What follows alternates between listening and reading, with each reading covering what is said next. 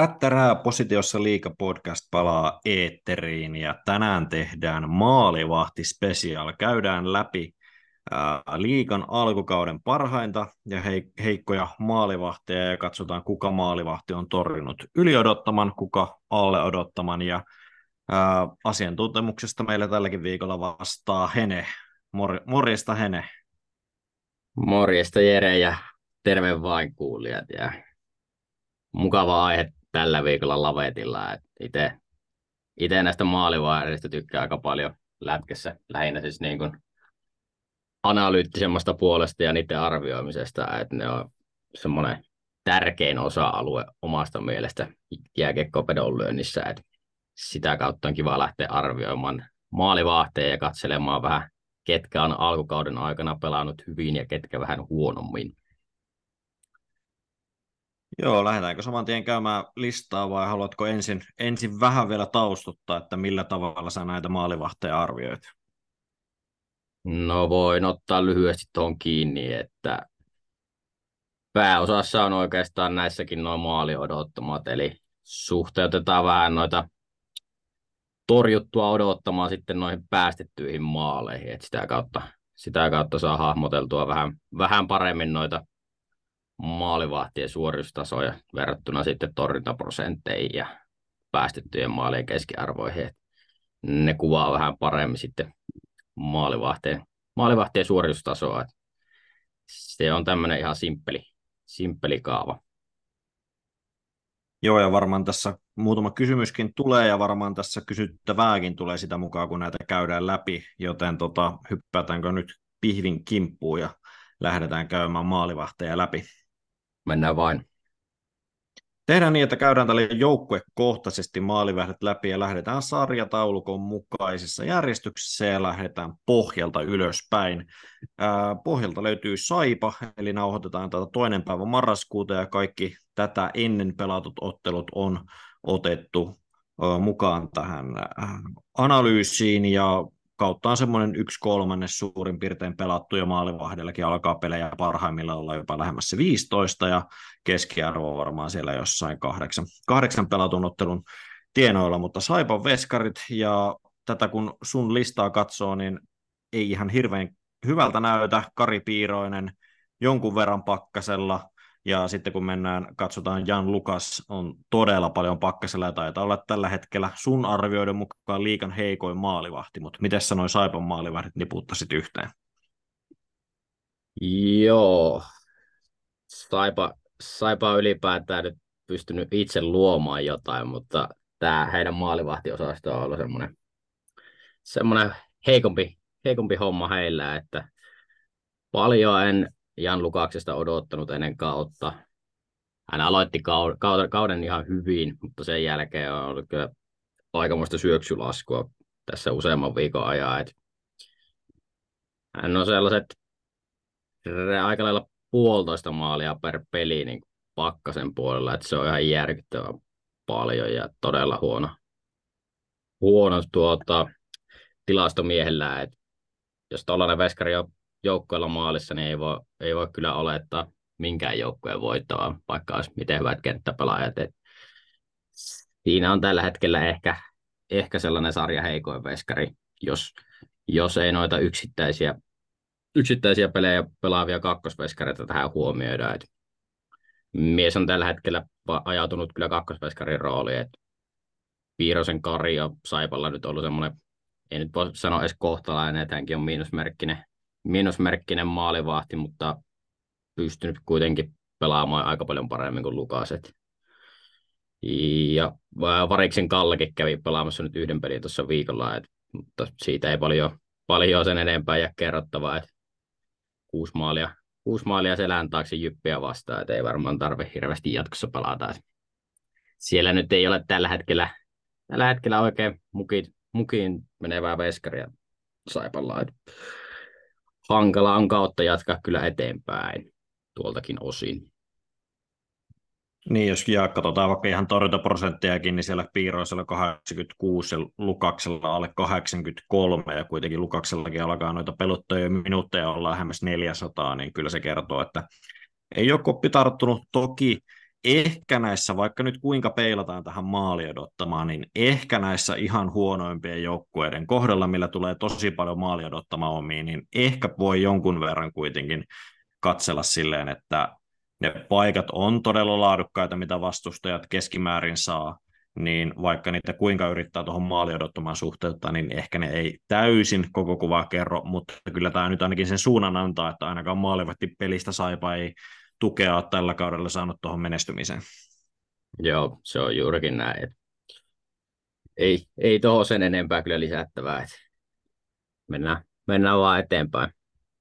Joo, Lukas oli semmoinen 1,5 maalia per peli pakkaselle ja Piiroinen semmoinen 0,2 maalia per peli. Ja laskeskelin tuosta nopeasti vielä yhteen, niin saipa maalivahdit semmoinen 16 maalia odottamaan nähden on pakkasen puolelle, joten hirveän hyvältä ei sillä puolella näytä. Sitten HPK ja HPK-sarjassa toiseksi viimeisenä, ja sitten löytyy aika iso ero maalivahtien välillä, eli Rajaniemi pelannut lähes kaiken, minkä jaksaa, ja Rajaniemi on aivan sarjan kärkimaalivehteen, mikäli tätä sun taulukko on uskominen Rajama, Rajaniemi semmoinen puoli maalia per peli aika tasan plussan puolella ja sitten toinen maalivahti Juho Markkanen niin myös aika tasan puoli maalia pakkasen puolella. Eli tässä on hyvin selkeä ero myös maalivahtien välillä.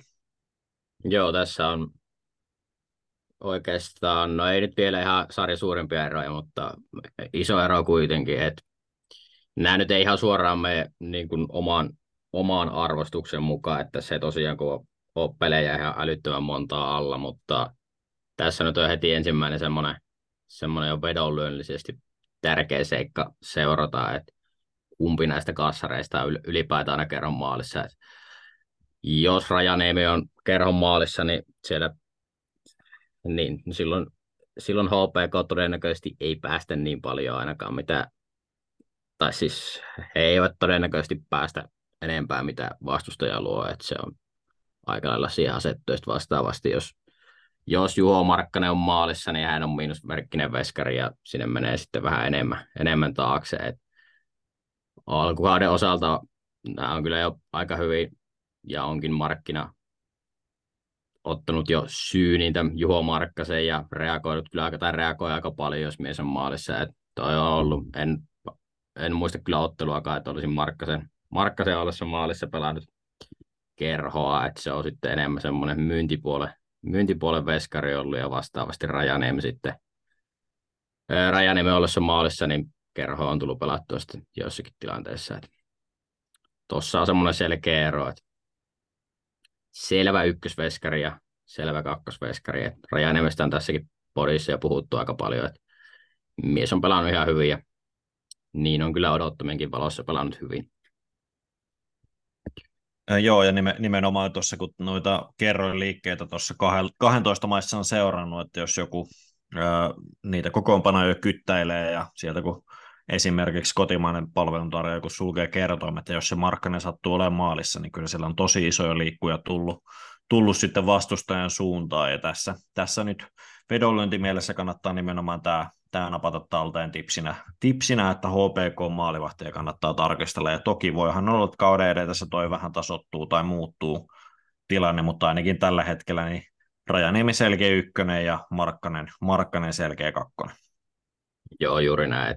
Toi on toi Markkanen mun mielestä vielä vähän heikompi, mitä noin odottamat kuvaa. Okei, okay, hänellä on viisi peliä alla ja siellä on semmoinen vajaa kolme maalia suurin piirtein pakkasen puolella. Että siitä tulee semmoinen aika puoli maalia per peli miinusta, niin mun mielestä se on vielä vähän heikompi veskari, mitä toi osoittaa. Että se ei ihan suoraan kuvaa niin kuin hänen arvostusta ainakaan omasta mielestäni, mutta kertoo, että ei ainakaan plusmerkkinen veskari ole. Just näin. Lähdetään sitten seuraavaan joukkueeseen, pelikanssiin. Ja itsehän menin tuossa meidän kausi ennakossa sanomaan, että voisiko pelikanssilla olla sarjan paras maalivahti kaksikko. No, ei ole ainakaan näiden lukemien perusteella.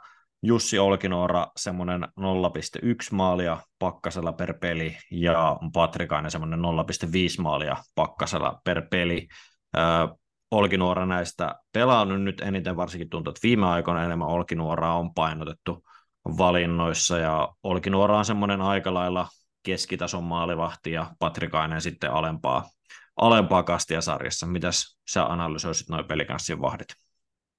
Joo, Olki nuorella noin luvut oli aika paljon heikommat vielä tässä pari viikkoa sitten, että mies on nyt parantunut aika paljon siitä alkukaudesta. Et ei ne silloinkaan ihan mitkään karmivat ollut. Et itse peli näytti vielä paljon huonommalta, mutta ne ei ihan niin heikot ollut. Mutta nyt on parantunut pari viikon aikana aika paljon. Et se on nyt, ei vielä ihan plus minus nolla veskariksi, vielä vähän pakkasen puolella. Et, mutta ylöspäin, ylöspäin on kuitenkin kurssi menossa Olkinuoran osalta. Sitten vastaavasti Patrikainen, niin aika paljon enemmän odotin tähän kauteen. Et nyt oli paikkaa ottaa ykkösveskarin piittaa, mutta ei vaan taida oikein koppi tarttua. Ja toi odottomatkin osoittaa, niin ei nyt vielä ihan sarja heikoimpia veskareita, mutta aika lähellä sitä on ollut tässä alkukaudesta. Et en tiedä, mikä, mikä on mättänyt miehen pelissä, että ainakin viime kaudella tykkäsi aika paljon, tykkäsi aika paljon siitä, kun hän, hän oli pelaamassa yksittäisiä otteluita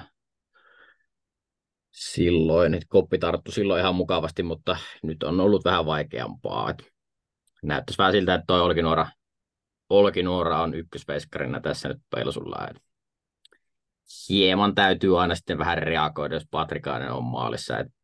En, en ehkä ihan noin huonona veskarina häntä pidä, mutta pitää kuitenkin vähän reagoida alaspäin, jos hän on maalissa.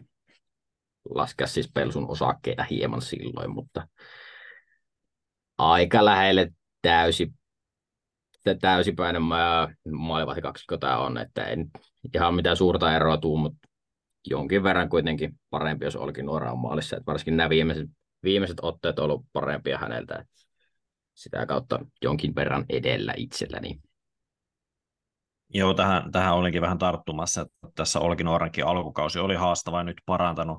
Ehkä sulle semmoinen kysymys nyt tähän väliin, että lähtökohtaisesti varmaan Olkinuora on ollut ihan al- kun ennen kuin kauden alkukasarjan kärkivestareita sun rankingissa, sitten esitykset on näyttänyt jotain ihan muuta, nyt ne on taas parantumaan päin ja ikään kuin alkaa kohta pelata taas lähes sillä tasolla, millä kuuluukin niin onko kuinka paljon Olkinuoraa esim. koskettu tässä hänen, hänen arvionsa alkukauden aikana ja tavallaan kokenut veskari alkaa pikkuhiljaa löytää juonesta kiinni, niin onko tässä nyt semmoinen tapaus, että ei kannata ihan niin voimakkaasti uskoa näitä lukuja, mitä nämä näyttää? No oikeastaan on, että itse ylipäätään koko Olkinuoran näin niin, että, ja ennen kautta ajattelin niin, että hän on parhaimmillaan vasta sitten keväällä, kun kevää, lähestytään kevättä ja niihin ottaa vähän tärkeämpiä pelejä. Et näissä alkukauden otteluissa ja kauden edetessä voi olla vähän haasteita, mutta mä uskon, että tämä ei ehkä ole miehen todellinen taso, että kyllä hän on plusmerkkinen maalivahti mun mielestä. Et sitä kautta joo reagoin alkukaudesta jonkin verran, kun ei kiekko, kiekko oikein tarttunut millään ja siellä oli aika koomisiakin tilanteita, että näytti vähän, että oliko keskittymissä jotain vikaa vai mitä, eikö vaan eikä vaan syksyn pelit oikein napannut sitten vai mitään, mutta hieman pudottelin vielä siitä, mitä alkuun odotin, mutta uskon, että tästä ainakin kun mennään kevättä kohti, niin mies on niin kuin omalla tasollaan ja silloin on plusmerkkinen maalivahti kuitenkin. Että tässä voi edelleen tulla vielä heikompia otteluita mieheltä, mutta uskon, että mitä pitemmälle mennään, niin sitä paremmaksi hänenkin peli menee. Että en suoraan Kyllä. ehkä odottamista vetäisi hänen, hänen tuota arvioitaan, mutta hyvä niitäkin on seurata kuitenkin, että kyllä ne kertoo, kertoo kuitenkin peliotteesta jotain muuta. Kyllä, mutta pelikäisestä yhteenvetona niin Olkinuora tällä hetkellä hieman, hieman niskan päällä ja mikäli Patrikainen maalissa on, niin ehkä jonkun verran korjata pelsua sitten alaspäin. Joo,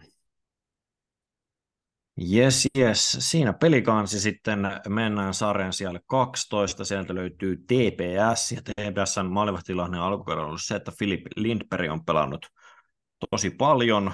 Anttilalla on ollut loukkaantumisia, ja sitten Noa Vali on jonkun verran pelannut, ja nyt tälläkin hetkellä Noa, Noa Vali on se veskari, millä Tepsi on noita pelejä pelannut, ja maali odottamia kun katsotaan, niin Lindberg siellä pakkasen puolella jopa 0,6 maalia per peli, eli ihan siellä he, heikoimpien joukossa. Eetu Anttilalla vaan kaksi peliä, siellä on 0,4 maalia plussalla, mutta ehkä tuosta ei kannata liikaa lukea minkäänlaisia riidejä, ja sitten Noa vali neljä ottelua, ja sitten hänellä on tuommoinen miinus 0,2 maalia per peli, toi tämänhetkinen tilanne, ja tietysti toi, ö, nämä pelimäärätkin on silleen, että esimerkiksi Eetu Anttila pelannut 80 minuuttia, niin se ei hirveästi kerro mitään. Mutta miten toi TPS-maalivahtipaletti, miten me sen niputetaan?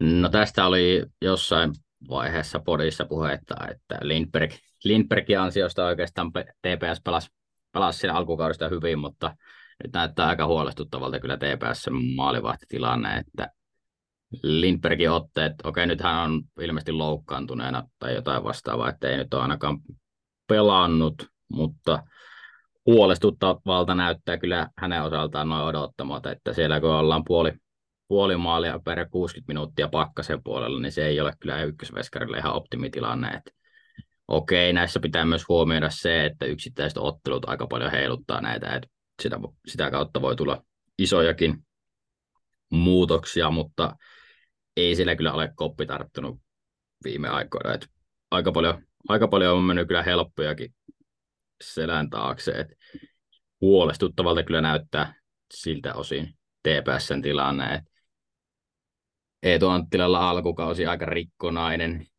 tosiaan kaksi peliä vaan alla.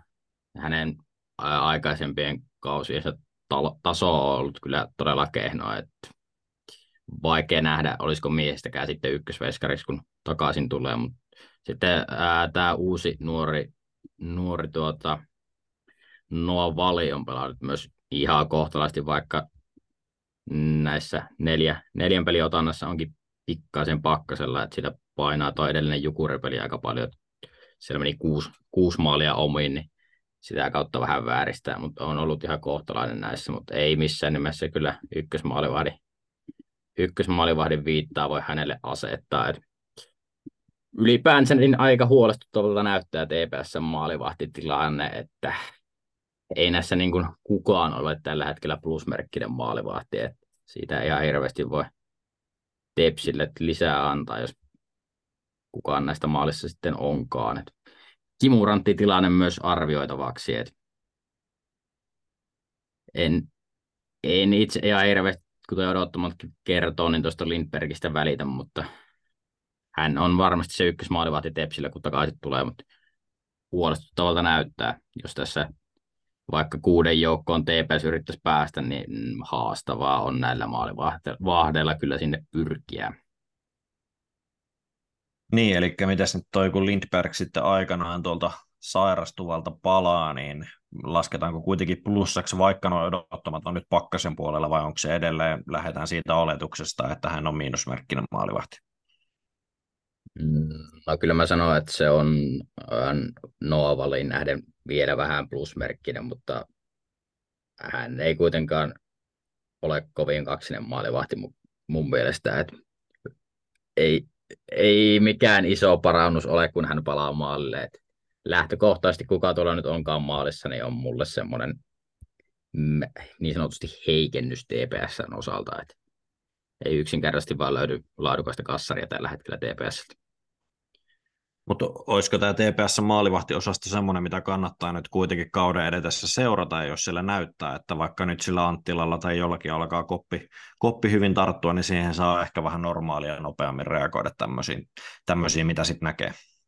Joo, se on ihan totta, että tuolla tosiaan Anttilalla, niin tältä kaudelta vannoo kaksi peliä alla, et, ja ne on ihan hyviä pelejä ollut, ne molemmat ottelut, että sitä olen myös pohtinut, että onko hänen, hän on vielä kohtalaisen nuori maalivahti käsittääkseni, joo, 99, 24-vuotias kassari, että kehitystä varmasti tapahtuu vielä edelliskausista, että voisi olla, että, että on ihan kohtalainen veskari, kun takaisin tulee, että sitä kautta varmaan voisi jotain etua löytää sitten, jos tapahtuu näin, että Anttila pelaa myös jatkossa hyvin, kun takaisin maalille saapuu, niin siitä voi jotain etua löytää, mutta ei mitään suoria linjavetoja voi näistä TPS maalivahti, mahdollisista maalivahtimuutoksista kyllä antaa tässä. Että haastava tilanne ylipäätään arvioida, että kukaan ei, kukaan ei kovinkaan hyvä maalivahti lähtökohtaisesti ole.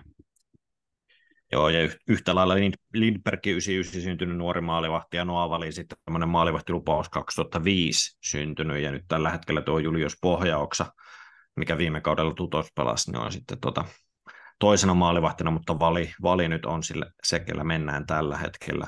Uh, liikutaan sitten eteenpäin ja sarjataulukko on siellä 11 kalpa. Ja kalpan maalivahti, kun katsoo, niin tässä taitaa nyt olla se kaikista isoin ero maalivahtien välillä. Eli Stefanos Lekkas on, jos näitä katsotaan, otetaan nuo pari peliä pelaaneet pois, niin Lekkas on sulla sarjan paras maalivahti, 0,6 maalia yli odottaman per peli, ja sitten Juha Jatkola on miinus 1,2 maalia per peli pakkasella, eli vaan Jan Lukas jää taakse, eli tota, tässä on todella iso ero näiden kahden maalivahteen välillä, ainakin näiden odottamien suhteen.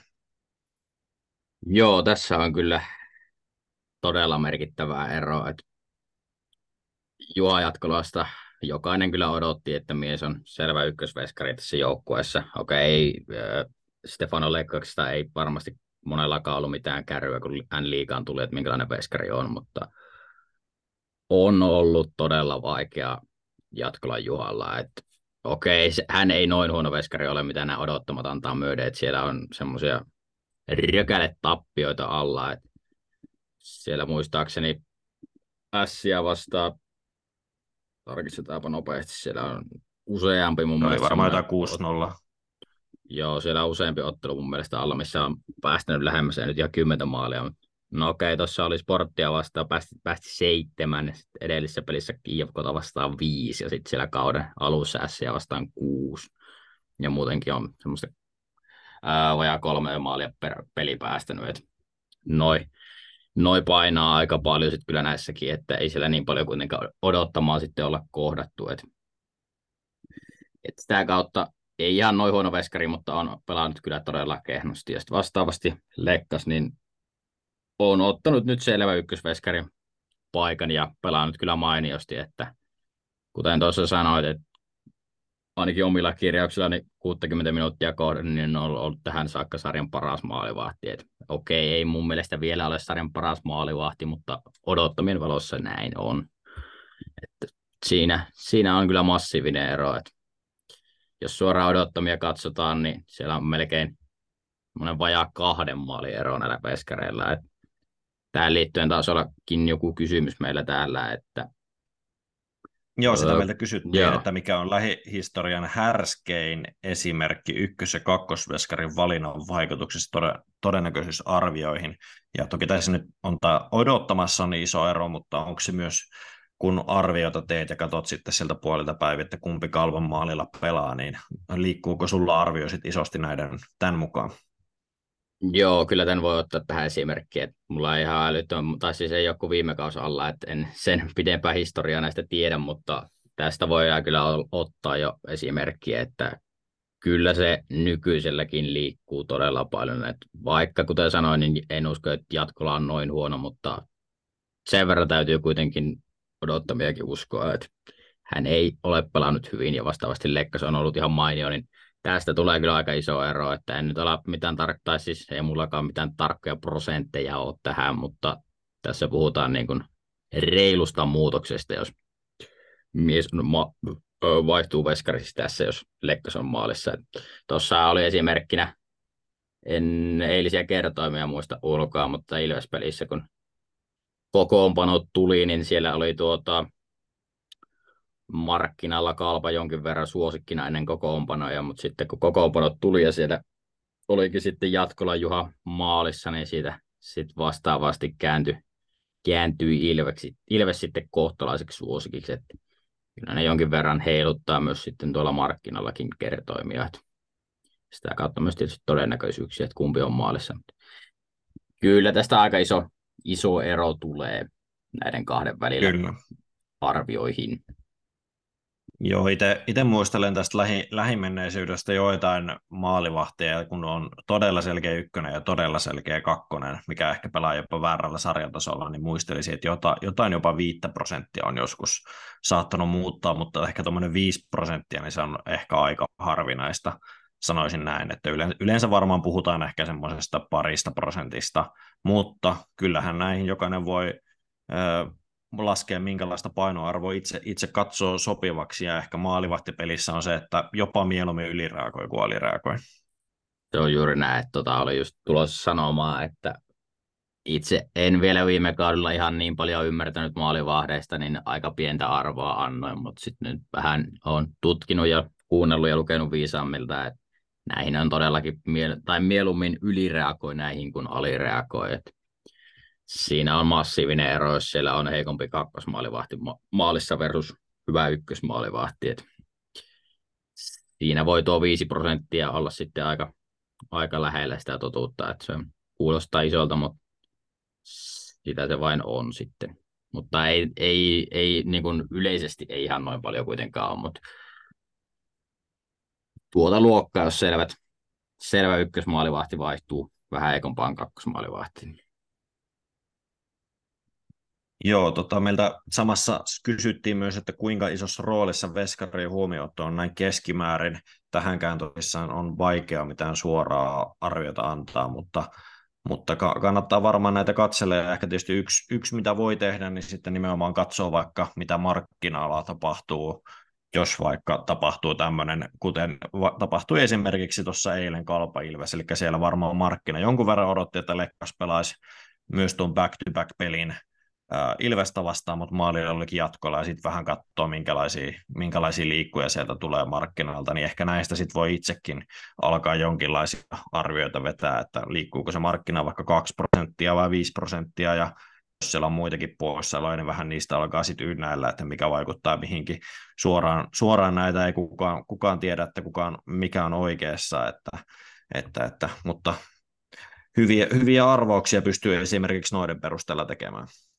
Joo, ehdottomasti kannattaa tuossakin hyödyntää, jos ei niin kuin itsellä ole tietotaitoa alkuun niin paljon, niin ehdottomasti kannattaa markkinoita hyödyntää, koska siellä tosiaan on tässäkin tapauksessa niin sanotusti ilmasta informaatiota tarjolla, mutta sitten kannattaa tosiaan huomioida tuossa samalla se, jos siellä kokoonpanossa jotain muitakin muutoksia, niin ei sitten huomioi niitä siinä, siihen samaan veskarimuutokseen sitten. Et, mutta jos siellä ei ole paljon muita muutoksia, niin voi ihan hyvin katsella vähän markkinaltakin, että miten isoa vaikutusta siellä on sitten veskarin vaihduttua todennäköisyyksiin. Otetaan vielä tämä yksi toinen kysymys, mikä tuli maalivahteen liittyen, eli back-to-back-pelien vaikutuksesta maalivahteihin. Eli tietyt joukkueet tykkää rasittaa ykköstä paljon, jopa back-to-back-peleissä. Tämmöinen kysymys meille tuli, ja minkälaista vaikutusta, tai miten sä itse vastaisit tähän kysymykseen. Nimenomaan nyt vaikka otetaan vaikka toi esimerkki toi Jatkola Lekkas, eli Lekkas pelasi vieraspelin pelikanssia vastaan, ja sitten Jatkola tuoreena veskarina uuniin Ilvestä vastaan niin minkälaisia vaikutuksia tekisit back-to-back-peleihin, ja katsotaanko tässä vielä sitten pidemmän aikaa, että jos se on maalivahille jopa jo viikon kolmas peli, niin minkälaista, minkälaista muutosta tekisit arvioon siinä tapauksessa? No joo, tuo on lähtökohtaisesti, tai siis ensimmäisenä tulee katsottua, jos tuo, että paljon on niin kuin vaikkapa viikon alla tai semmoisen pitempään ryppääseen otteluita alla, että jos on vaikka jos on vaikka kolmas peli neljään päivään ja sama veskari on pelannut kaikki ja siinä olisi back-to-back-ottelu, niin siitä voi sitten kyllä rokotella aika reilustikin. Mutta vastaavasti sitten, jos siellä on tuota, jos ei ole paljon pelejä alla, niin siitä ei ihan hirveästi muutosta tule. Ja sitten vastaavasti, jos otetaan toi äh, Kalpan toi äh, Lekkas jatkola esimerkki, niin tuosta en ihan älyttömästi olisi kyllä miinusta antanut, jos Lekkas olisi ollut maalissa, koska se oli kuitenkin kohtalaisen kevyt peli Veskarille se peli kanssa peli maalissa. Lekkakselle siis melko helppo peli siinä, että ei mitenkään isompaan rasitukseen joutunut. Itse tykkään ainakin seurata paljon sitä, jos jo Veskari on pelannut edellisiltana alle semmoisen ottelun, missä on ollut vaikka 60 minuuttia ja jatkopallot, niin kiekkosateessa ja joutunut uurastaa todella paljon, niin sitten voisi kuvitella, että siitä olisi jonkin verran enemmän rasitusta, kun olisi seisonut siellä 60 minuuttia ja ottanut vain jonkun 10 koppia. Se on aika, aika paljon helpompi peli siihen alle, niin sitä kautta myös huomioin hieman, mutta nämä on myös todella pieniä muutoksia, että ylipäänsä back-to-back-otteluiden vaikutus maalivaatteihin, niin ei se nyt mikään älyttömän iso ole, ainakin mun mielestä sitä puhutaan, että se olisi jotenkin todella merkittävää, mutta mä en itse ihan hirveä painoarvoa tuohon kyllä anna, jos siinä ei tosiaan ole sitten niin kuin samalla tai viikolla paljon kuormaa alla, että yksittäistä back-to-back-ottelusta, niin se on kaiken lisäksi, jos ajatellaan niin, että on on vaikka vieraspeli perjantaina alla ja sitten pelataan joku kotipeli täyden kotiyleisön edessä, niin mä uskon, että se antaa enemmän niin kuin, uh, motivaation tuomaan boostia siihen ja sitä kautta niin kuin voisi sanoa jopa, että rasitus voisi, äh, se vähän niin kuin neutralisoisi sen rasituksen sitä kautta, että se on enemmän semmoinen ja näytön halu siinä kotiylös edessä, että mä itse tykkään arvioida enemmän ehkä näin noita, mutta yleisesti niin pieni miinus noista tulee, mutta en mä mitään tarkkoja lukua, lukuja saa antaa, koska ei mullakaan mitään faktaa noihin ole sinällään, että muutaman prosentin luokka se about on. Joo, ja ehkä, ehkä kannattaa yleensäkin, ei ehkä niinkään kiinnittää huomiota siihen maalivahtiin tai alkaa liikaa ylianalysoimaan sitä, miettiä ehkä minkälainen rasitus sillä joukkueella on, että siellä kuitenkin 19 kenttäpelaajaa ollut edellisenä iltana kentällä, jos on back-to-back-peli, niin kannattaa sitäkin miettiä vähän, minkä luotoinen peli on sitten ollut, niin tämäkin yhtä lailla vaikuttaa myöskin se maalivahtivalinnan lisäksi. Joo, juurikin näin, että ei se suoraan siihen maalivahtijoittoon on nyt enemmän, mitä mä sanoin tuossa, niin se on niin myös koko joukkueen, koko joukkueen yhteenvetona siinä, että tosiaan siellä ne kenttäpelaajatkin pelaa eikä pelkästään maalivahti. Mutta joo, noita on paljon noita veskareita, jotka tykkää, tai siis he pelaavat paljon ja täten pelaavat myös noita back-to-back-otteluita, niin niitäkin sitten voi lähteä tutkimaan sitä kautta, että miten ne suoriutuu niissä jälkimmäisissä otteluissa. Että no, Niklas Rubin esimerkiksi hän kyllä huilaa usein noita jompaa kumpaa yleensä sen ensimmäisen ottelun, jos lauantaina pelataan vaikka Porissa kotiyleisö edessä, niin hän huilaa yleensä perjantai-pelin, mutta on siellä joitakin veskareita, ketkä tykkää uurastaa paljonkin. Yes. yes. Siirrytäänkö sitten tuonne top 10? Joo, mennään vaan eteenpäin. Jatketaan siellä kymmenen, sieltä löytyy KK ja KK maalivahdit Nick Malik, Oskari Setänen ja tästä kun katsotaan listaa, niin Malik semmoinen 0,3-0,4 maalia suunnilleen plussan puolella, eli melko hyvät tilastot, ja sitten Oskari Setänen jopa 1,1 maalia pakkasen puolella, eli tässä on melko selkeä ero Malikin hyväksi. Joo, tässä on itsellä ollut, tai olen aika pitkäänkin jo kyseenalaistanut koko valmennustoimintaa, että siellä on aika tasapäin pelutettu näitä veskareita ja mä en ihan ole kyllä ymmärtänyt syytä, että minkä takia, koska Setänen on mun mielestä jonkin verran heikompi veskari näistä kahdesta, niin mun mielestä pitäisi ehdottomasti lukita, lukita Malekki ykköseksi ja nythän on kyllä pelannut sitten viime otteluissa vähän enemmän, että siellä ollaan, ollaan ymmärretty KK toimistolla tämäkin, että Malik näistä kahdesta on, on parempi maalivahti, kuten nämä tilastotkin osoittavat ja odottamat myös. Että tässä myös mun mielestä aika selvä ainakin itselle alkukaudessa, että Setänen on enemmän semmoinen leiveskari, että sitten pelataan vastaan, kun mies on maalissa ja overeita, ja sitten vastaavasti Malikin ollessa maalissa, niin tutkitaan sitten vähän enemmän, enemmän KK-myönteisiä vetoja, vetoja vastaavasti. että Malikon, Malikon ei nyt vielä ihan sillä tasolla, mitä mitä sillä toissa kaudella esitti KKssa, mutta hänkin oli jonkin aikaa vielä miinusmerkkinen veskari odottamissa, mutta nyt, nyt on sitten kääntynyt plusmerkkiseksi viime aikoina, että ihan hyvää tekemistä siltä osin ollut. Se tänne vastaavasti aika reippaastikin miinuksen puolella. Siellä oli aika paljon, aika paljon taisi, tai siis muutama heikompi ottelu olla alla, että niistä on vääristynyt aika paljon, mutta yleisestikään niin en, en kovinkaan kaksisena veskarina häntä enää pidä liikassa.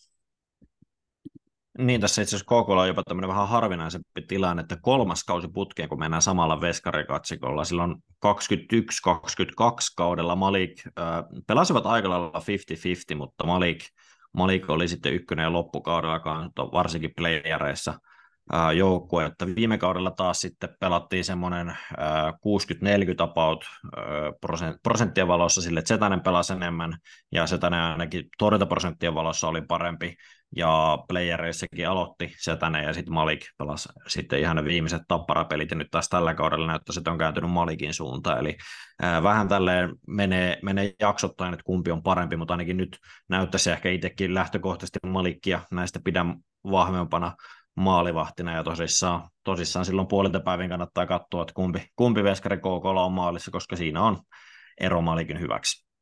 Joo, juurikin näin. mun mielestä pitäisi ehdottomasti KK, KK lukita toi Malikki nyt tähän, että hän on, en tiedä painaako tässä viime kausi vielä sen verran, että hänellä oli heikko viime kausi vai mitä, mutta aika tasapäin on toistaiseksi menty ja tota kannattaa ehdottomasti lähteä seuraamaan, kun kokoonpanot tulee aina julki, että kumpi siellä on maalissa. Et ei tässä nyt mikään valtava ero ole, mutta kohtalainen ero kuitenkin näiden, näiden kahden välillä, ainakin omasta mielessä. Kyllä. Sitten Jukurit siellä yhdeksän ja ennen kauden alkoahan me vähän mietittiin, että miten tuo Jukureiden maalivahti kaksikko vaikutti jopa heikolta, mutta kun tilastoja katsoo, niin Markus Ruusu aika lailla plus miinus nolla veskari voisi sanoa, että aika, aika lailla torjunut sen verran kuin on pitänyt, eli ihan nollilla. Ja sitten Rasmus Korhonen jopa 0,4 maalia plussan puolella. Ruusu pelannut muutaman pelin ja muutaman minuutin enemmän. Ei tuossa itse asiassa hirveän iso ero, kun pelin minuutteja katsotaan.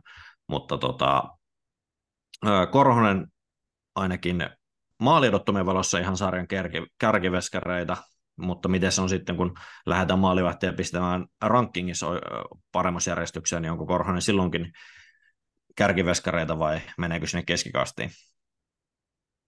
Öö, no tässä, jos puhtaita odottomia katsotaan, niin hän on niin kuin alkukaudesta ollut aika lailla sitä kärkipäätä, että ei, ei, ei mene kyllä vielä itselle sinne, että nuori veskari on kyseessä vielä ja totta kai kehittyy varmaan nopeasti, mutta sen verran pitää kuitenkin painottaa vielä edelliskausiakin, jossa hän ei vielä ole kovinkaan hyvä ollut, mutta nyt on pelannut kyllä ihan mainiosti tästä alkukaudesta, että vähän näyttäisi myös siltä, että he ovat myös pelanneet aika lailla tasapäin mutta vähän vaikuttaisi nyt siltä, että viime aikoina Korhonen on ottanut vähän ykkösen viittaa tuolla Jukureessa ja Ruusu sitten joutunut, joutunut ehkä enemmän kakkosvahdin rooli, että Ruusulla, Ruusu pelasi alkukaudesta aika reilustikin yli odottamaan, mutta nyt on sitten vähän tasaantunut viime aikoina, että on ollut vähän heikompia pelejä alla. Sitä kautta Korhonen mun mielestä näistä kahdesta ehkä tällä hetkellä on jopa parempi maalivahti. Että Ruusu on pitkään kulkenut semmoisessa vähän kehnomman maalivahdin maineessa, mutta nyt, nyt pelaa niin kuin aika lähellä sitä nollaa tällä hetkellä pelaa. Et ei nyt mikään taakkakaan ole, mutta ei mikään, ei vedä kyllä joukkuetta reppuselässäkään tällä hetkellä. Et hieman ehkä reagoisin tässä, jos Ruusu olisi maalissa sitten vastustajasuuntaan ja nostaisin vähän odottamiakin sitä kautta, että Korhonen mielestäni vähän parempi veskari näistä tällä hetkellä.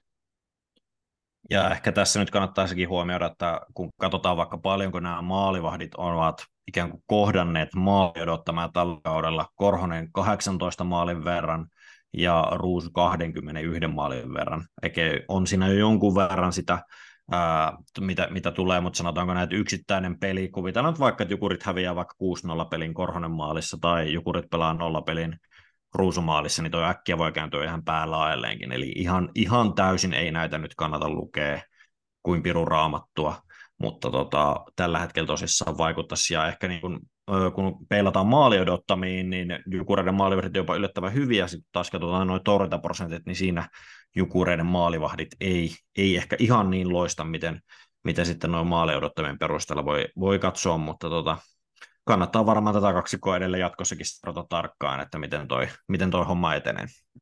Joo, juuri näin. Että enemmän kannattaa ehkä olla edelleen skeptinen näistä, että en, en vielä niin kuin ihan plusmerkkisenä veskarina heitä pitäisi. Enemmän ehkä tätä korhosta kuitenkin niin kuin voisin alkaa arvostaa enemmän, mutta Ruususta en vielä. Ruusu kulkee edelleen vähän semmoisena overi, overiveskarin maineessa, että en siihen vielä roposia löysi hänen hänen kehityksen puolesta, mutta lähtisin ehdottomasti seuraamaan, mitä jatkossa tapahtuu. Että meneekö vielä, meneekö nämä veskarit vielä yleensäkin jukureiden hyvien otteiden mukana vai tuleeko siellä jotain taantumaa sitten? Ky- kyllä.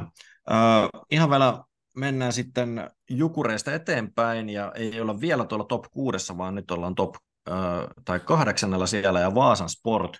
Ja tässä on sitten aika iso ero, paljonko maalivahdit ovat pelanneet, eli Svoboda pelannut 14 peliä, Reijola kaksi peliä, joten Reijolan osalta, vaikka nyt siellä ollaan aika hyvinkin plussailla, eli jopa 0,4 maalia odottavan yli per peli, niin se, siitä ei ehkä liikaa kannata lukea mitään. Svoboda sen sijaan 0,3 maalia pyöreästi yli odottamaan, ja ehkä mikä fiilis itsellä on ehkä niin isokokoinen rauhallisen oloinen maalivahti, että jopa tunnustaisi, että tässä on jopa parempi maalivahti, mitä odottamat tällä hetkellä kertoo, mutta kerro sä, mitä sä oot tästä maalivahti kaksikosta mieltä. Joo, Reijola voi niputtaa aika nopeasti, että siellä tosiaan noin kaksi peliä alla ja äh, muistaakseni toinen peleistä oli Kuopiossa ja hän oli siellä todellisessa kiekkosateessa, että siellä taisi olla lähempää viittä maalia, mitä hän kohtasi siinä ottelussa, että sitä kautta, sitä kautta oikeastaan tuo pieni plussa selittyy siitä, mutta ei ihan hirveästi ehkä tosiaan kaverista havaintoja ole, että ei ole pelannut reilu kuukauteen peliäkään, että voidaan tuohon Svobodaan mennä sitä kautta ja niin, odottamat ei, on, on kyllä plussan puolella, mutta semmoinen 0,3 maalia suurin piirtein 60 minuuttia kohde.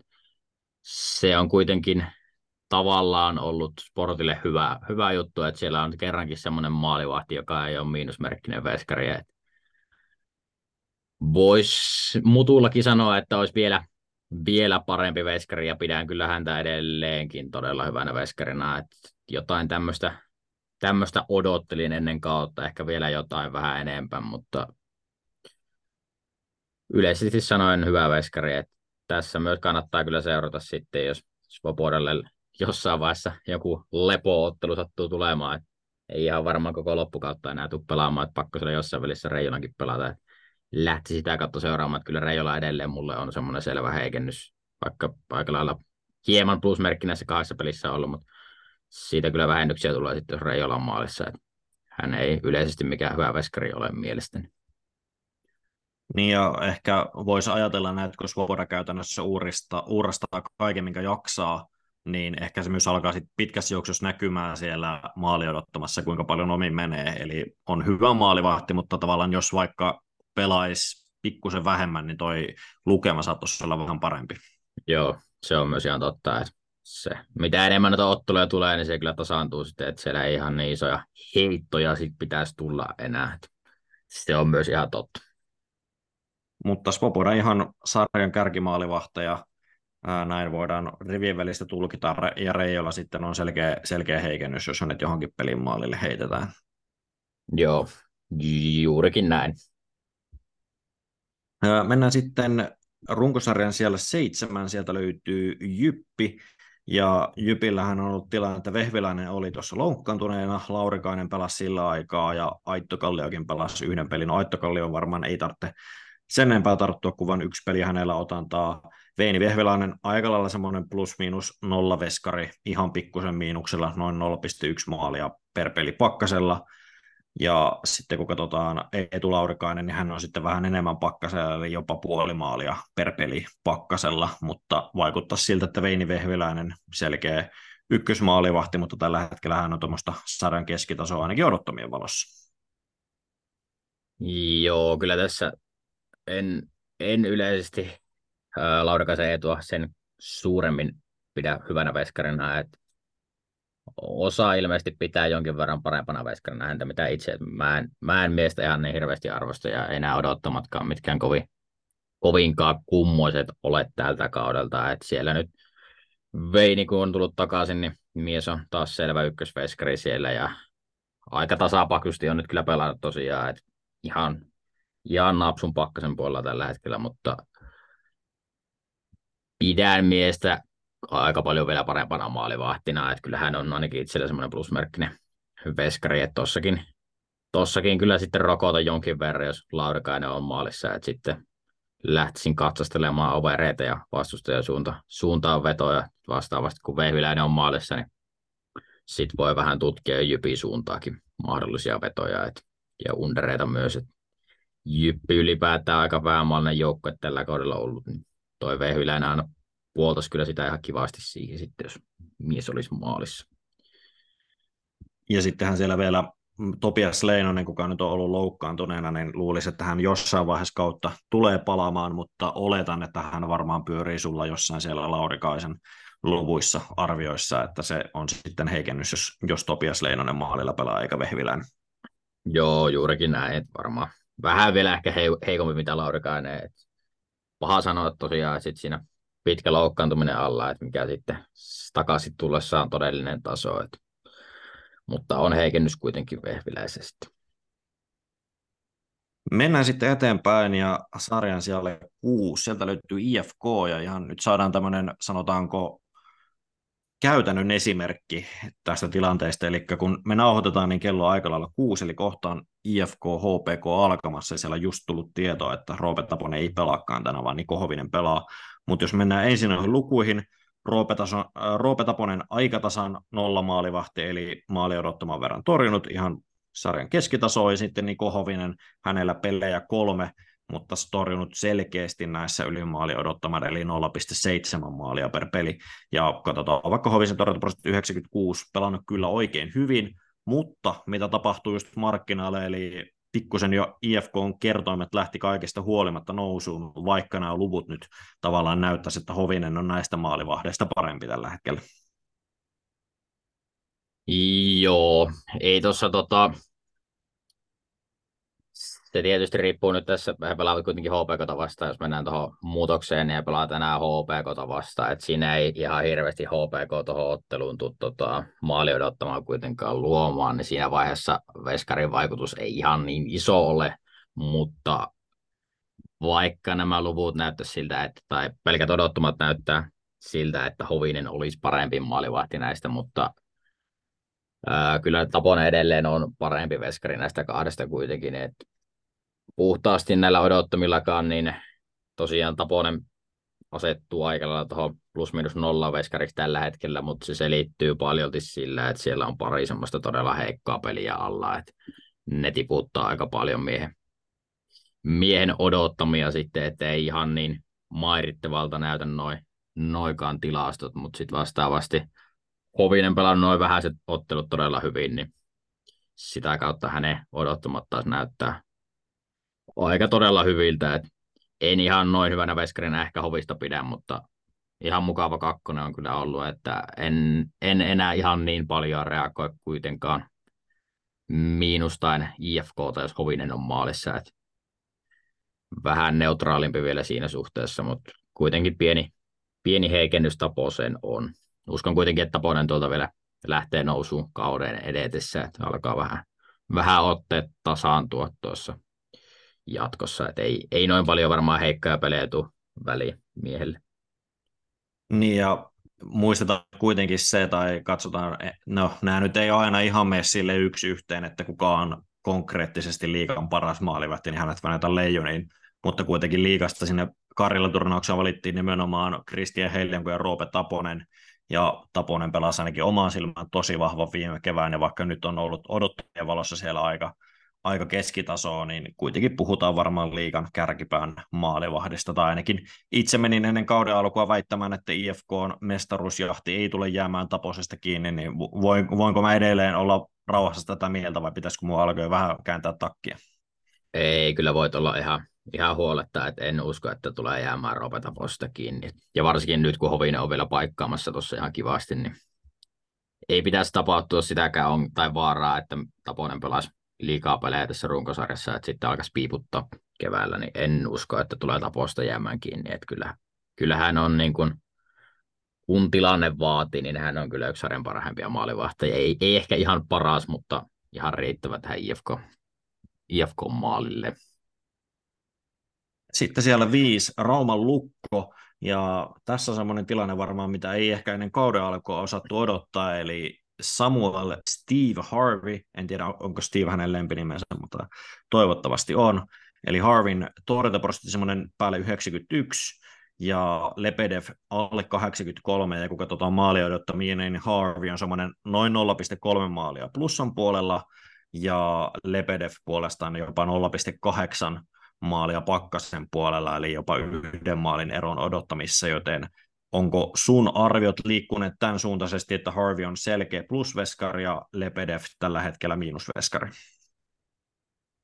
Joo, kyllä se on tuohon kääntynyt, että tässä, tässä alkukaudella heillä on kyllä takit ympäri, että Harvia pidi jopa heikkona kakkosmaalivahtina, mutta nyt on kyllä on ollut jopa sarjan parhaimpia maalivahteja, että tässä nyt on pari peliä ollut vähän kehnoja mieheltä, niin se on tiputtanut myös noita odottomia hieman, mutta hän oli tuossa tovi, tovi sitten vielä niin ihan tuolla Rubinin ja Heliangon kanssa ihan sarjan parhaimpia veskareita pelkässä odottamissakin. Et on kyllä selvä ykkösveskari. Et vastaavasti en tiedä, mitä on Dani Leperville tapahtunut, että on kyllä todella synkkää menoa tällä hetkellä, että ei tunnu oikein kauppi tarttua sitten millään. Et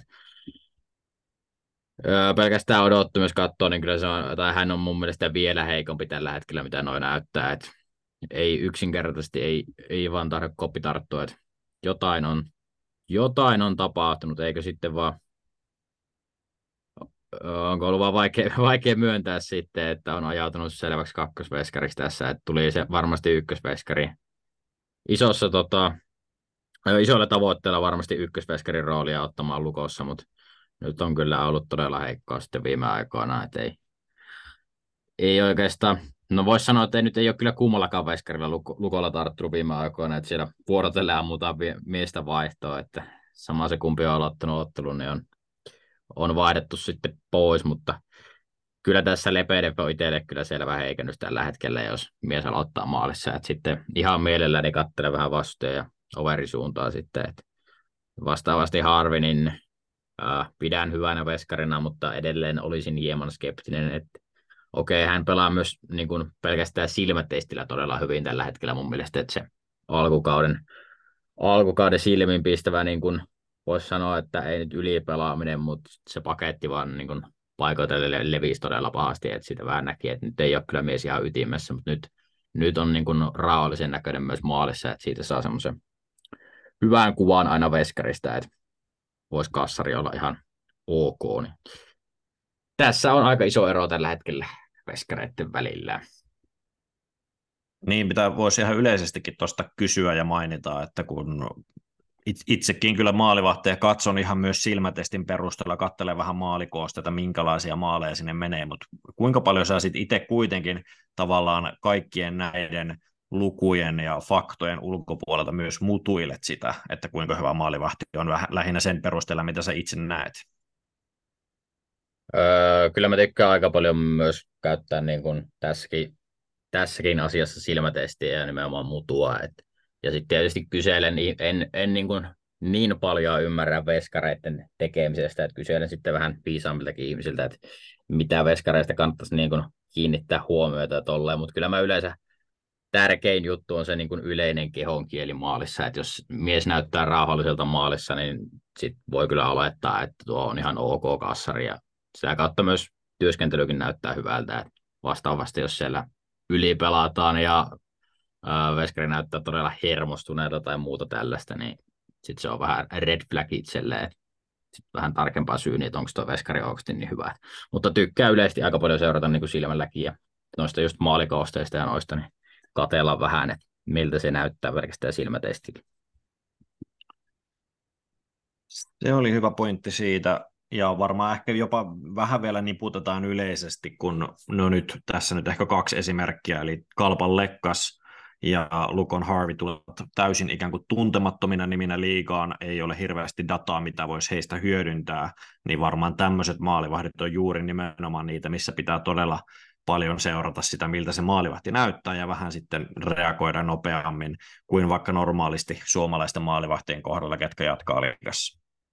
Joo, just näin. Että varsinkin toi Harvi esimerkiksi, niin nopeasti kyllä itse reagoin alkukaudesta, että hän, hän niin kuin näyttikin heikolta ja tilastot oli myös heikot, niin reagoin nopeasti, että hän on huono, mutta sitten vastaavasti kun otteet parani, niin reagoin kyllä nopeasti myös siihen, että okei, hän on sittenkin hyvä maalivahti, kun hän näyttää taas hyvältä ja torjuu hyvin just noin, että pitää, pitää aika nopeasti reagoida näihin, jos ei, jos ei ole havaintoja maalivahdeista, näistä esimerkiksi ulkomaalaisista maalivahdeista, niin kannattaa nopeasti reagoida niihin. No, sitten yksi ulkkari veskari, kenen ehkä ei tarvitse reagoida niin nopeasti, eli mennään Porin Siin, ja Niklas Rubin käytännössä tilastojen kun katsoo, niin voisi sanoa, että aika lailla sarjan parhaita maalivahteja. Noin 0,5 maalia plussan puolella, ja Aisa pari Karolus Karlehto pelannut vähemmän, mutta hänkin jonkun verran plussan puolella semmoinen noin 0,1-0,2 maalia plussan puolella. Karlehdolla kolme peliä tällä kaudella, Rubin pelannut 15, eli todella paljon, mutta onko Niklas Rubin tällä hetkellä liikan paras maalivahti? Uh, just kaloit uh, tota, Rubinia, Rubinia taustottamaan, niin kävi heti mielessä, että tässä on, tai sanon, että on sarjan paras ma- maalivahti, ja hän sitä minun mielestäni myös on tällä hetkellä. Et, uh, Christian Helianko on myös oikein mainio veskari, mutta kyllä mä, kyllä mä vaan Rubinia pidän sarjan parhaana veskarina, että tämä alkukausi, niin Asset muutenkin pelannut ihan mainiosti, mutta on todella paljon myös Rubinin ansiota, että jos hän puolimaalia torjuu ottelua kohden yli odottamaan, niin se jeesaa kyllä todella paljon sitten ässiä. Et jos ajatellaan, että tuommoinen veskari pelasi jossain, sanotaan, että vaikka Saipassa, niin ää, tulokset voisi olla aika erinäköiset. että siellä ja sitä kautta on mielenkiintoinen aina verrata, jos tuommoinen eliittiveskari pelasi jossain heikommassa joukkueessa, niin mikä se jälki olisi siellä, että se on helpompi ehkä kuvitella siellä, että nyt se ehkä jää niin kuin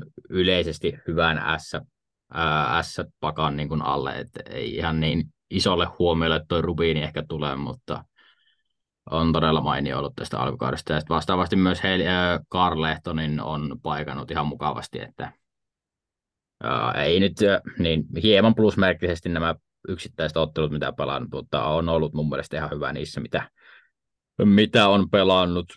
Tässä, tässäkin tullaan ehkä siihen, että vaikka Kaarlehto on hyvä veskari mun mielestä, mutta Rubin on vain niin hyvä maalivahti, että tässä, tässäkin tulee sitten ero, jos Rubin ei maalissa ole, kun koko tulee julkin, niin kyllä mä sitten lähtisin myös katsastelemaan vähän toiseen suuntaan vetoja ja ehkä jopa overia. Karlehto pidän hyvänä maalivahtina, mutta ero on kuitenkin sen verran massiivinen näiden kahden välillä, kahden välillä että eroa syntyy sitä kautta. Joo, S on sarjan Anderein joukkue, Sien maalikeskiarvo per peli 4,3 ja Siinä on seuraavana TPS 4,6, mutta aika, aika underjoukkue on ja varmasti iso syy siitä, paitsi että viimeistely voi olla välillä vähän tuhnua, niin se, että maalivahdit on todella hyviä, ja se kyllä S tulee kantaa tuonne kymppisakkiin kirkkaasti tällä kaudella. Joo, toi oikeastaan itse asiassa onkin toi maalivahtipeli ollut Sille se, se, millä he ovat tässä nyt menestyneet todella hyvin, että siellä on, on juurikin Rubin torjunut sen verran yli odottamaan, että pisteitä on kertynyt sitten vähän lisää matkaan. Se mennään sitten Sistä eteenpäin ja mennään sarja kolmosen kärppiin, ja jos katsotaan puhtaasti torjuntaprosenttia, niin siinä on sarjan parhaat maalivahdit käytännössä Westerholm Kokko. Westerholm pelannut 14 peliä, Kokko 5, ja myös maali odottamiin suhteutettuna, niin molemmat ihan kirkkaasti plussan puolella. Westerholm semmoinen puolimaalia yli odottaman, eli ihan lähes tulkoon niissä Rubinin lukemissa käytännössä samaa tasoa on kuin Rubin ja Rajaniemi, ja sitten ihan hieman alapuolella Niklas Kokko 0,4 maalia yli odottaman, ja tota, mutta näyttää siltä, että kärppien maalivahtipeli on, on ollut melko hyvä alkukaudella. Joo, ei ole kyllä tota, kärppien peli jäänyt missään nimessä maalivahdesta kiinni, että nyt öö, Niklas Westerholm on koko kauden pelannut niin kuin tasaisen varmasti oikeastaan koko ajan, että ei, pieniä hetkiä on sille ollut, että ei, ei ole ihan koppi tarttunut, mutta on, kuten odottamatkin kertoo, niin on pelannut kyllä mainiosti, et, ja vastaavasti Niklas Kokko, mitä näitä vähäisiä pelejä nyt on pelannut, niin on tullut jopa hätyttelemään ykkösveskarin viittaa, että mä en tällä hetkellä itse tee minkäännäköisiä säätöjä oikeastaan. No riippuu vähän tilanteesta, mutta nämä on mulle tällä hetkellä jopa tasaa vahvat veskarit. että Kokko on vakuuttanut ainakin näistä vähäistä otteluista, mitä on pelannut itseni, itseni siellä. Että eri toten tuolla silmätestillä, mitä tuossa sanottiin, ja mutuilulla, niin kun miehen otteluita katsoo, niin voisi kuvitella, että maalissa on tota, todella kokenut maalivahti. Et ei näy yhtään siltä, että olisi, olisi ruukien kassari maalissa. Et sitä kautta olen hänen arvostustaan kyllä ruuannut ylöspäin tästä alkukaudesta. Et alkuun oli pieni heikennys, kun ei tosiaan havaintoja ollut kuin viime kaudelta Saipan paidasta ja tuolta. Et siitä oli vähän vaikea lähteä, lähteä sitten hahmottelemaan, mutta nyt molemmat ovat pelanneet ihan mainiosti. Joo, molemmat 192 senttisiä, mikäli elite on uskominen. Ja toki se, että kärppien maalivahtikoulusta sieltä Ari Hillin opista tulee huippuveskareita, niin se nyt ei mikään, mikään uutinen sinänsä ole, että tässä nyt on viimeisen, viimeisten vuosien aikana tosi monta maalivahtia sieltä noussut ja Visa vedepää sitten varmaan sitten seuraava, seuraava kuka sieltä tulee nousemaan, mutta yhteenvetona niin kärppien maalivahdit iso plussa ja tota, ei, ei isompia reagointeja kumpi tahansa sillä maalissa pelaa. Joo, ei ainakaan toistaiseksi. Lähtisin totakin seuraamaan vielä. En mä usko, että tuo kokoon taso tuosta tippua.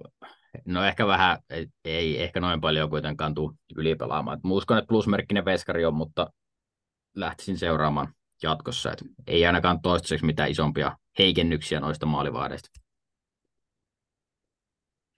Uh, mennään sitten sarja kakkosen Ilvekseen, ja sitten jos katsotaan pelkästään torjuntaprosenttia, niin molemmilla identtinen tilasto, eli molemmilla 231 torjuntaa, 22 päästettyä maalia ja torjuntaprosentti 91,3, eli sillä tavalla aivan tasavahvat maalivahdit, ja sitten kun katsotaan päästettyä maali odottamaa Malek semmoinen 0,2 maalia plussalla, Gunnarsson ihan hieman alle, mutta hänkin jos pyöristää tuohon, niin 0,2 maalia plussalla, eli käytännössä aivan tasavahvat maalivahdit, ainakin tilastojen perusteella. Joo, tässä mennään kyllä aika, aika hauskasti kyllä ihan aika lailla identtisillä tilastoilla niin odottumien valoissa kuin torjuntaprosentissa, että molemmat on parantanut hieman vielä alkukaudesta, että kumpikaan ei alkukaudesta ollut mitenkään järisyttävän hyvää, mutta nyt viime aikoina Ilves on päässyt niin kuin ylipäätäänkin vähän enemmän raiteilleen pelisuhteen ja ehkä isoimpana tekijänä on ollut just tuo maalivahdit, että he ovat nostaneet vielä tasoa, mutta kyllä mä edelleen, edelleen pidän Gunnarssonia hieman heikompana veskarina, mitä Malek.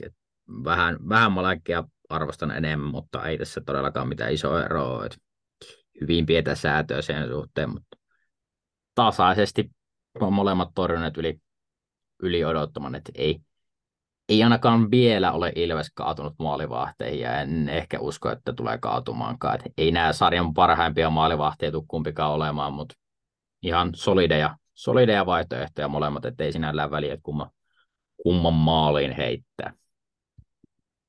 Niin, siinä, sitä ei varmaan sen enempää tarvitse tällä hetkellä käydä läpi, eli tota, siihen ei isompaa reagointia kumpi maalissa pelaa.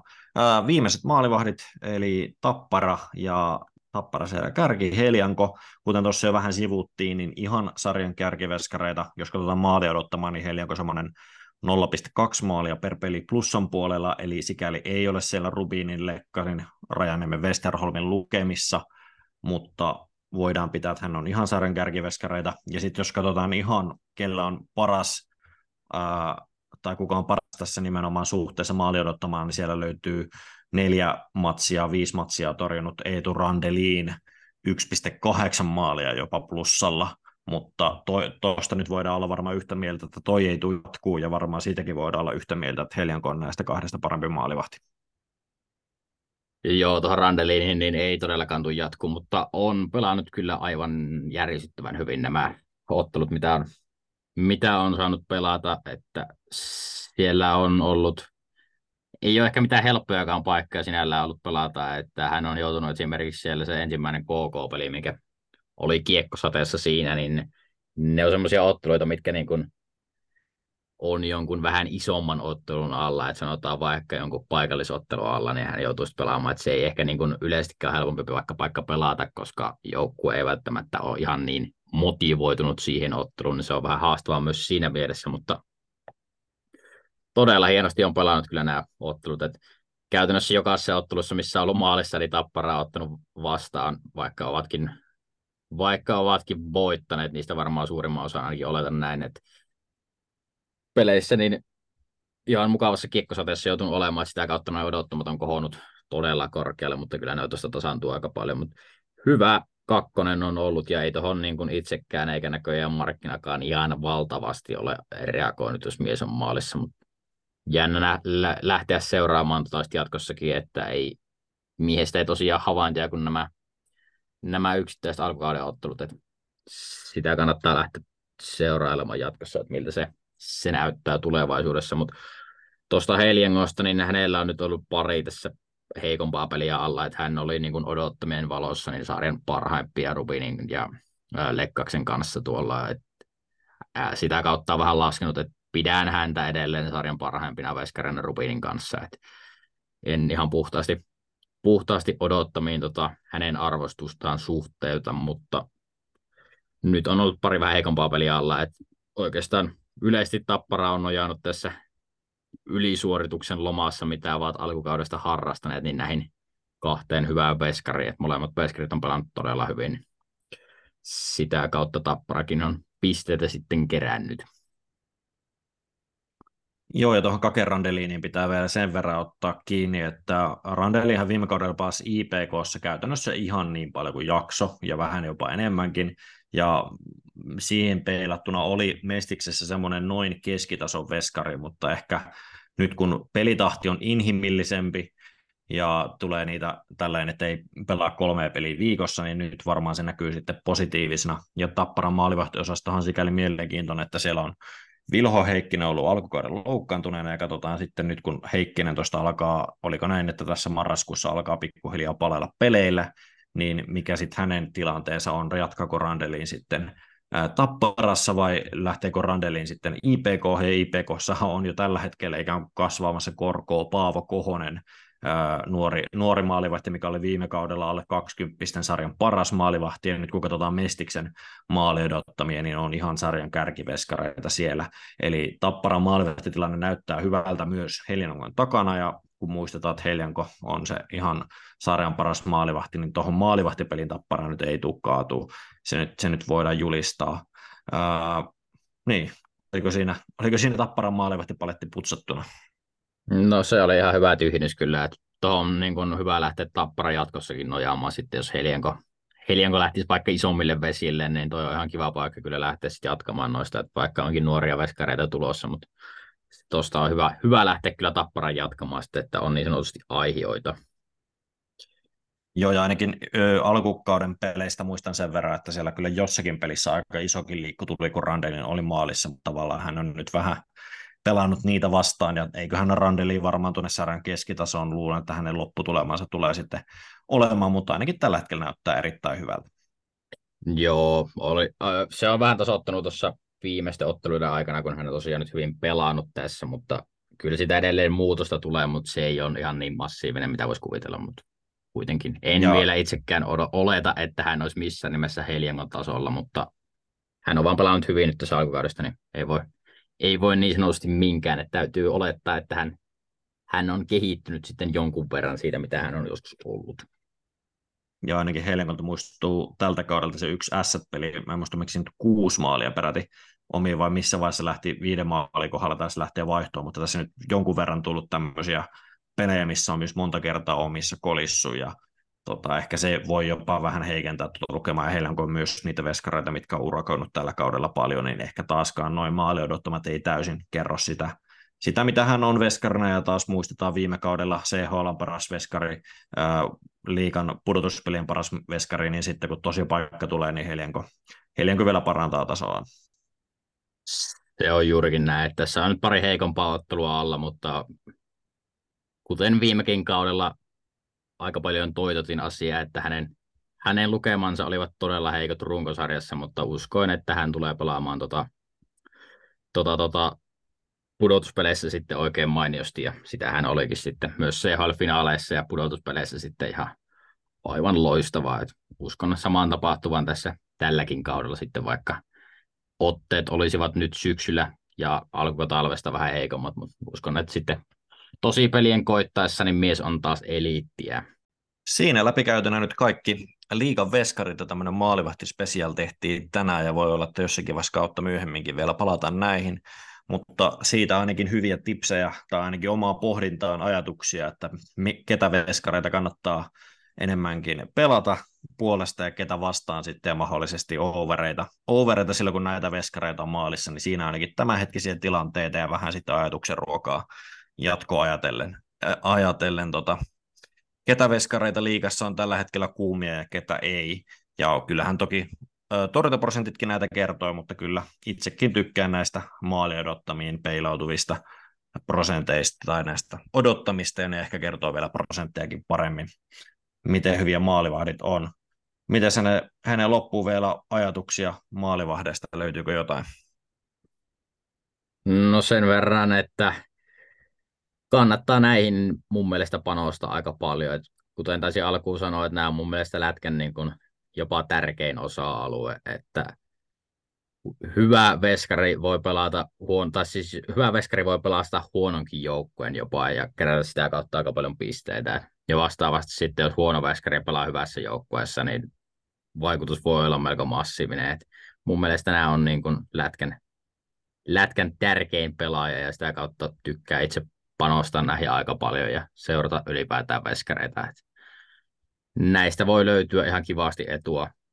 Ei ehkä pit- pitemmän päälle, mutta varsinkin yksittäisiin otteluihin voi päästä reagoimaan hyvinkin nopeasti ja niin edelleen. Et kannattaa seurata ja tutkia ja lukea ja katsella pelejä, niin sitä kautta näitä, näitä kyllä näkee. Sitten noita tilastoja myös kylkeä, jos ei mitään odottamia itse keräile, mutta kannattaa vähän tilastojakin vilkuilla, miten kukin on pelannut. Tärkeä Joo, alue. Kyllä, semmoisen sanonnan on kuullut, että päävalmentaja on just niin yhtä hyvä kuin se ykkösmaalivahti on, ja to, toinen sanonta taitaa olla, että päävalmentajalla tai ykkösmaalivahdilla on päävalmentajan verokortti taskussa, että että, että kyllä, siinä, kyllä siinä pointtinsa on, ja kun katsotaan ihan vaikka jotakin yle, yleisesti liikasta, niin vaikka Tepsi, Tepsi tällä hetkellä sarjataulukossa vähän alempana, ja maalivahdit ei ole tällä kaudella niin hyvin pelaaneet, ja korsilukemat esimerkiksi sarjan ihan parhaita, niin ja toiseen suuntaan sitten S taas pelillisesti semmoista hyvin keskitasoa vähän alle joukkueena, mutta Sarra, Sarra Saulukossa sijoitusta neljä ja se pitkälti maalivahtipeli ansiosta, eli kyllä maalivahtipelillä vain iso merkitys jääkiekko-nimisessä pelissä on. Juurikin näin, ja tämäkin on ehkä vähän vanha viisaus niin sanotusti, mutta mun mielestä pätee edelleen oikein mainiosti, että lähtökohtaisesti pelaa joukkue, että jos maalissa on ykkösveskari ja sitten vastaavasti, jos maalissa on kakkosveskari, niin sitten harkitsi vastaan pelaamista.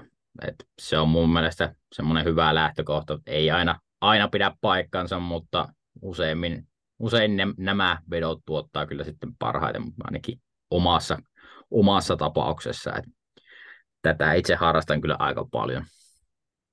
Joo, ja varmasti jos syvemmin maalivahtipeliä ymmärtää ja pystyy ehkä lukemaan joitakin maalivahtia paremmin tai vähän nopeammin kuin muut, niin siellä pystyy varmaan etuja, etuja sitten markkinaltakin saamaan tämän osalta. Juurikin näin, että ei, ei pidä olettaa aina, että markkina, markkina tietäisi vaikka veskareista parhaiten, että kannattaa, kannattaa haastaa sitä, jos itsellä on, kuvittelee, että itsellä on parempi näkemys aiheesta, niin kannattaa ehdottomasti mennä sillä omalla, että vaikka se saattaisi vähän maksaa alkuun, mutta nopeasti niistä kyllä oppii sitten ja huomaa, että jossain voi olla sitten pelkästään maalivahtien suhteen markkinaa etevämpi. Just näin. Lyödäänkö tämä jakso pakettiin? Tässä oli maalivahdit ja jatketaan vaikka ma- maalivahdista ja muistakin keskustelua tuolla positiossa Discordin puolella siellä liikokanavalla. Tänäänkin on kyllä aika paljon viestejä tullut niin paljon, että itse, kaikkia ehdikään lukea, mutta tota, jatketaan siellä sitten maalivahdista ja ohjelmista. Joo, voidaan, voidaan vielä jatkossa, ja varmaan vedetäänkin jossain vaiheessa kauden mittaan joku samantyyppinen, mutta eiköhän tämä ollut tältä erää maalivahti osalta tässä. Ja ensi viikolla näköjään liigassa on maaottelutauko, niin katsotaan, tuleeko ensi viikolla, ensi viikolla sitten jostain aiheesta. Ei nyt ainakaan otteluita voida käydä läpi, kun ei pelata, mutta katsotaan, että tuleeko jotain, jotain jostain aiheesta sitten podia ensi viikolla, mutta se, näkee, se nähdään sitten vasta ensi viikolla. Joo, katsotaan, jos allekirjoittanut vaikka innostus laskemaan arvioita Karel Turnaksi, ainakin aiemmin tullut laskettua EHTL-arvioita, mutta katsotaan, miten tänä, tänä vuonna sitten ehtii ja onko siinä sitten podin paikkaa, mutta, mutta joo, jatketaan tästä. Kiitos Henri. Jatketaan tästä. Kiitos ja hei.